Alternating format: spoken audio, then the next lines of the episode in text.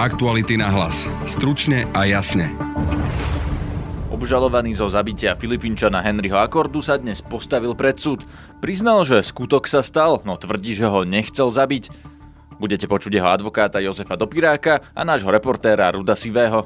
A UEH to všetko zvaluje na to, že mal v hlave film, halucinácie, preludy a že vôbec si nepamätá, čo sa stalo. Na strane si pamätá celkom podstatné detaily. Poslanci nemajú jasno v tom, čo urobiť s Robertom Ficom ako kandidátom na súdcu ústavného súdu.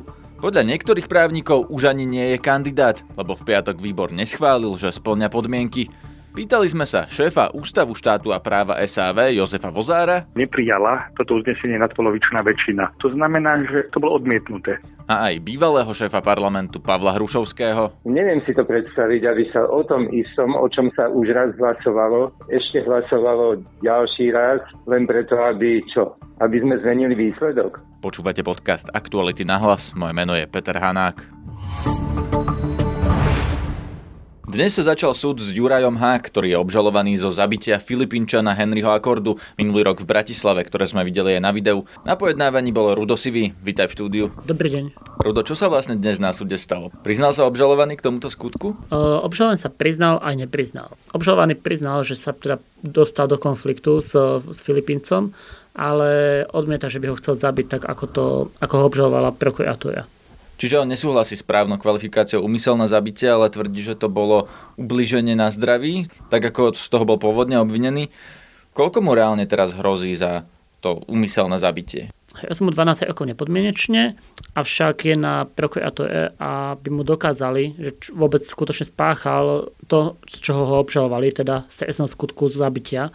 Obžalovaný sa bráni tým, že síce bol v konflikte, ale nikoho nechcel zabiť ani mu ublížiť. Sam hovorí, že ani vôbec si nepamätá na to, čo sa v ten moment udialo. Priznáva svoj podiel viny, ale hovorí, že, že ten trest, na ktorý mu navrhujú, není, není spravodlivý. Takže zjavne chce nižší trest. Čím vysvetľuje to, že došlo k tomu konfliktu s Filipínčanom Henrym? My zatiaľ poznáme iba jeho verziu. Výpovede svetkov ešte prebehnú, ale z jeho výpovede vychádza to, že bol silno pod vplyvom alkoholu. Sám priznal, že ešte predtým užil nejaké tie sedatíva a išiel sa von baviť. Časť jeho výpovede bola veľmi zvláštna, prokurátorka ju, sa ju snažila vysvetliť dodatočnými otázkami a nie vždy sa to podarilo. V podstate vychádza z toho, že on sa išiel najskôr zabaviť na firmnú akciu, potom sa išiel ešte na diskotéku a tak ďalej. A potom mal pocit, že vidí Henryho ako obťažuje ženy, tak tam pribehol a napadol ho. On to vysvetlil tým, že išiel brániť dievčatá, ktoré však počas vyšetrovania vypovedali, že sám obžalovaný ich obťažoval. A UEH to všetko zvaluje na to, že mal v hlave film, halucinácie, preludy a že vôbec si nepamätá, čo sa stalo. Na druhej strane si pamätá celkom podstatné detaily. Pamätá si, ako do seba strkali, ako, sa, ako ho dobehol, čo mal oblečené, obuté. Ale samotný kop, ktorý v podstate dostal Henryho do bezvedomia, z ktorého sa už neprebral, tak ten si už podľa svojich slov nepamätá. Aké dôkazy má prokuratúra na, to, na túto obžalobu? Je aj to video, ktoré sme videli medzi dôkazmi? Prokuratúrka sama povedala, že keby si nebola istá, tak by nepodala obžalobu na trestný čin zabitia. Aké sú dôkazy, to ešte len uvidíme. Dneska bolo zahájenie súdu, prebehlo v podstate len úvodné, úvodné kolo, kde sa obe strany, tak povedať, zoťukali. V marci už začína vypočutie svetkov. Tých svetkov je dosť. Súd si naplánoval dva dní na vypočutie svetkov, dokopy ich bude 24. V miestnosti boli tiež pripravené obrazovky na premietanie videa, ktoré vlastne videlo už celé Slovensko. Video, ktoré zverejnili Aktuality.sk, ukazuje, ako obžalovaný dobehne Henryho a v podstate celý incident od Cerkanice až po ten kop a taktiež ako obžalovaný má nohu na nehybnom tele a fotí si ho v podstate ako takú trofej. Fotka z toho telefónu nie je dôkazným materiálom? To sami nevieme a samotný telefón možno bude veľmi zaujímavý dôkaz či z jednej alebo druhej strany, keďže obžalovaný sa bráni tým, že volal potom incident na policiu.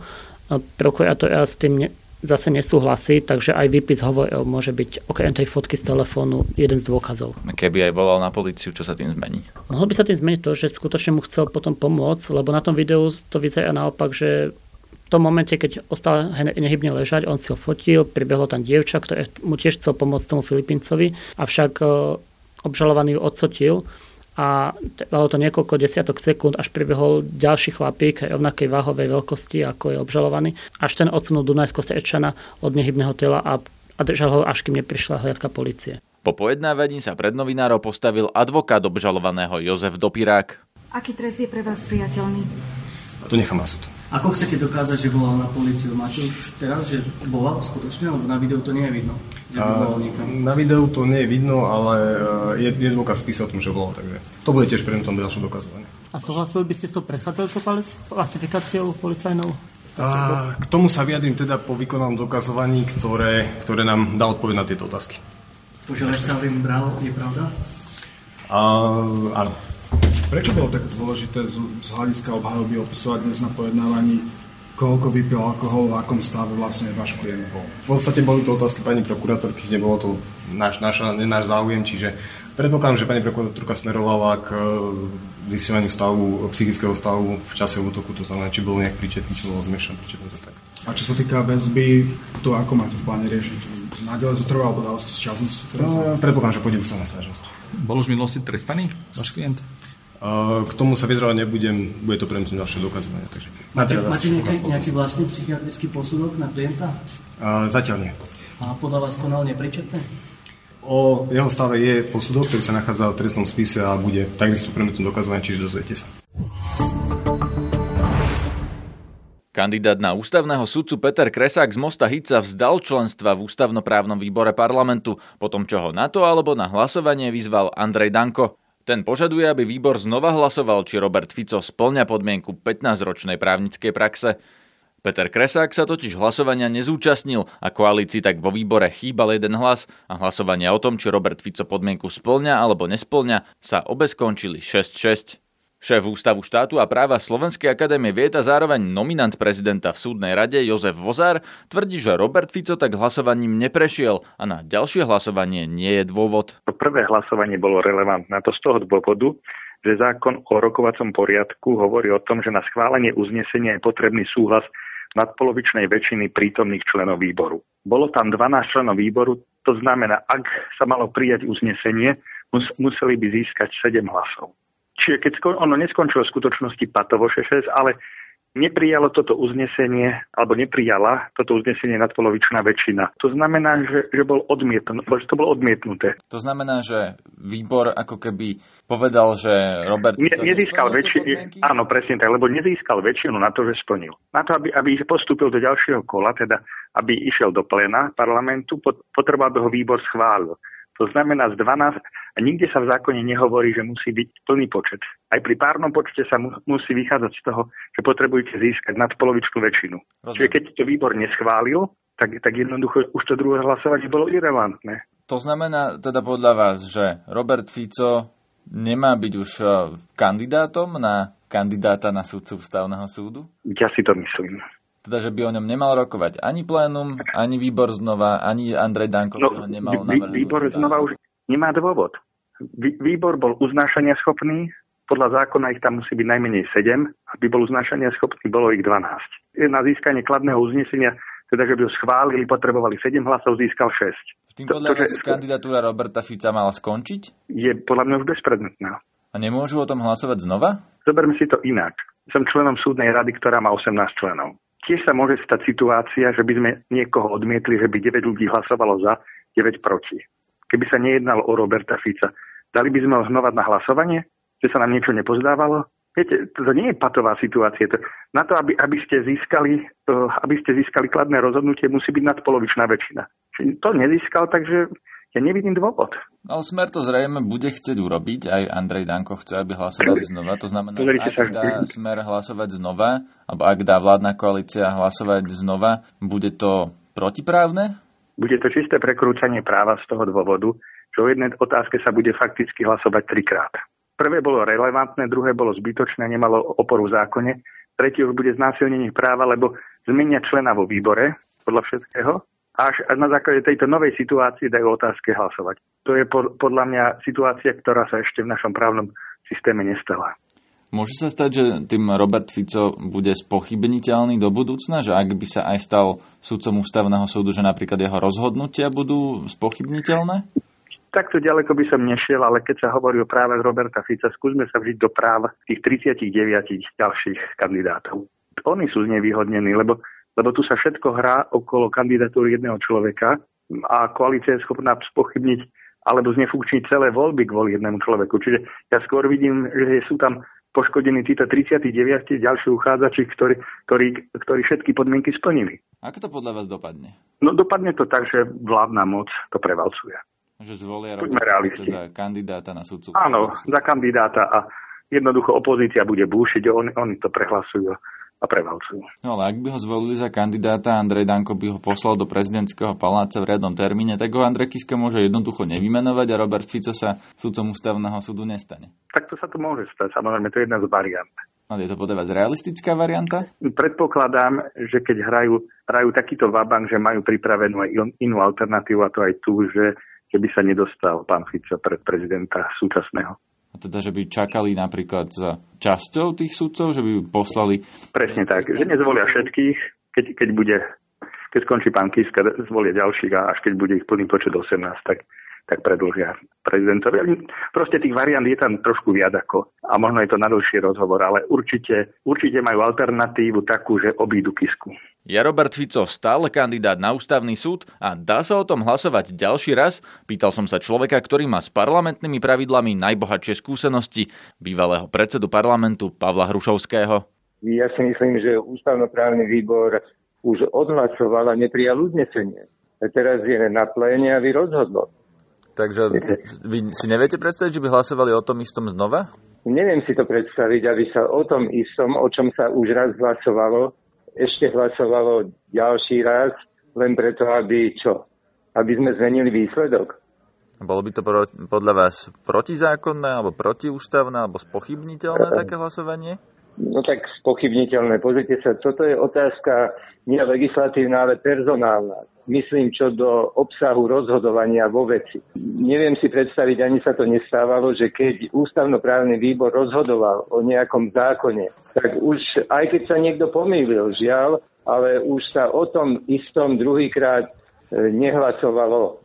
No a ak by som robil analógiu pri procesnom schvalovaní prerokovávania návrhov zákonov, s personálnymi rozhodnutiami, tak ja si myslím, že hlasovať o tom istom dvakrát nie je možné. Rozumiem, ale moja otázka smeruje skôr k tomu, že či by Robert Fico ako kandidát na ústavného súdcu potom bol spochybniteľný, viete, v zmysle, že keby sa tam dostal, či by niekto mohol napádať jeho rozhodnutia, len preto, že sa tam nejakým nesprávnym procesom dostal. Pozrite sa, ja osobne si myslím, že o všetkom, aj konkrétnom tomto probléme by malo rozhodnúť plénum Národnej rady. A tým Ústavnoprávne, no, tak tým by sa to malo vyriešiť definitívne a ústavnoprávne, teda plénum Národnej rady by primárne malo hlasovať o tom, či všetci kandidáti splňajú zákonom predpísané podmienky na, za kandidáta na kandidovanie za sudcu ústavného súdu. Ale o tom hlasoval výbor, pán Hrušovský, nie? Že no, splňajú podmienky. Ne... No dobre, ale aké, aké rozhodnutie prijal výbor? Žiadne. No iba v prípade Roberta Fica žiadne, v prípade tých no, no veď, prijal. No veď v prípade Roberta Fica, veď tam sa mohlo hlasovať postupne po vypočutí všetkých kandidátov, uh, už uh, kedy bol Robert Fico na ústavnoprávnom výbore. Podľa zákona predsa výbor rozhoduje alebo posudzuje o tom, že či, posudzuje to, či tí kandidáti splnili alebo nesplnili podmienky. A pri tých ostatných to posúdil, tak prečo by vlastne o tom malo hlasovať plénum? No pozrite sa, ale veď e, ústavnoprávny výbor posúdil a hlasovaním rozhodol tak, že neprijal uznesenie aj v prípade Roberta Fica. Nie? Vlastne bolo to 6-6 v oboch prípadoch, tak 6, nebolo prijaté žiadne, ak, ak to správne chápem. nebolo prijaté žiadne, ale e, to neznamená, že je dovolené, aby v prípade takéhoto výsledku e, to je, ako by sa ten ústavnoprávny výbor zdržal pri hlasovaní o Robertovi Ficovi.